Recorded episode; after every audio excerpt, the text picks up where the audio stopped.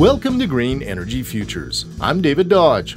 With fresh faced governments at the federal and provincial levels, anything is possible when it comes to tackling climate change and transitioning to clean energy. This past April, Edmonton City Council unanimously passed its energy transition strategy, which outlined some ambitious goals. Edmonton Mayor Don Iveson says that energy transition solutions start at the local level. We're going to also see changes, particularly around transportation, how people move around our city, and whether it's a lot more public transit or whether it's more opportunities for people to walk and bike. All of those things make a huge difference. We're also going to see denser urban form over time, which supports that walkability, supports that transit oriented lifestyle. And then, in order for a lot of this to work, we're going to have to see a greener electricity grid. We're going to have to see more local production of energy through combined heat and power and renewables in our city. Specifically, Edmonton's Energy Transition Plan seeks to reduce greenhouse gas emissions by 35%, individual energy consumption by 25%, and to get 10% of our electricity from local renewable sources one of the things we're looking at closely for Blatchford, our green community that we want to build, is 100% renewable energy for 30,000 people plus businesses on that 600 acre green development we're planning. And in addition to a geo exchange field, one of the things we're looking at is, like they did for the Vancouver Olympic Village, is harvesting waste heat out of the sewer trunk line, which runs through. It's ambitious. A large community of super green, energy efficient homes would be noticed across North America.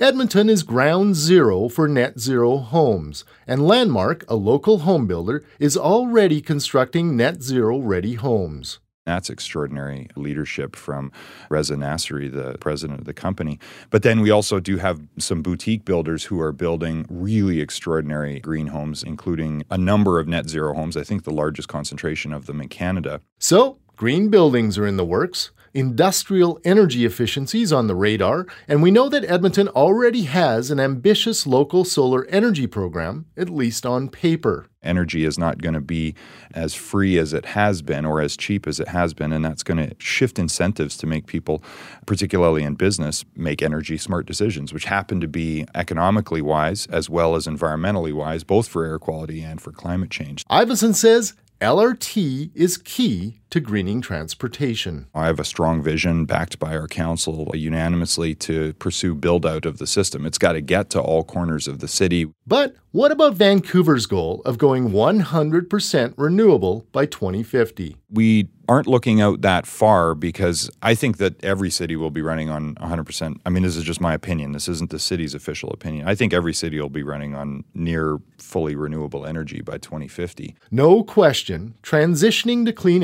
is a big nut to crack for Edmonton. But watch for energy efficiency, green building, and solar programs in the works. If you're interested in learning more, Edmonton is putting on the Edmonton Community Energy Forum on November 14th at the Shaw Conference Center. Mayor Don Iveson will be delivering the keynote address. It's only $20, and I'll be there presenting along with my colleague, Duncan Kinney. That's it for this week. Head to our website, greenenergyfutures.ca, to see photos, links, and a blog on this story. For Green Energy Futures, I'm David Dodge.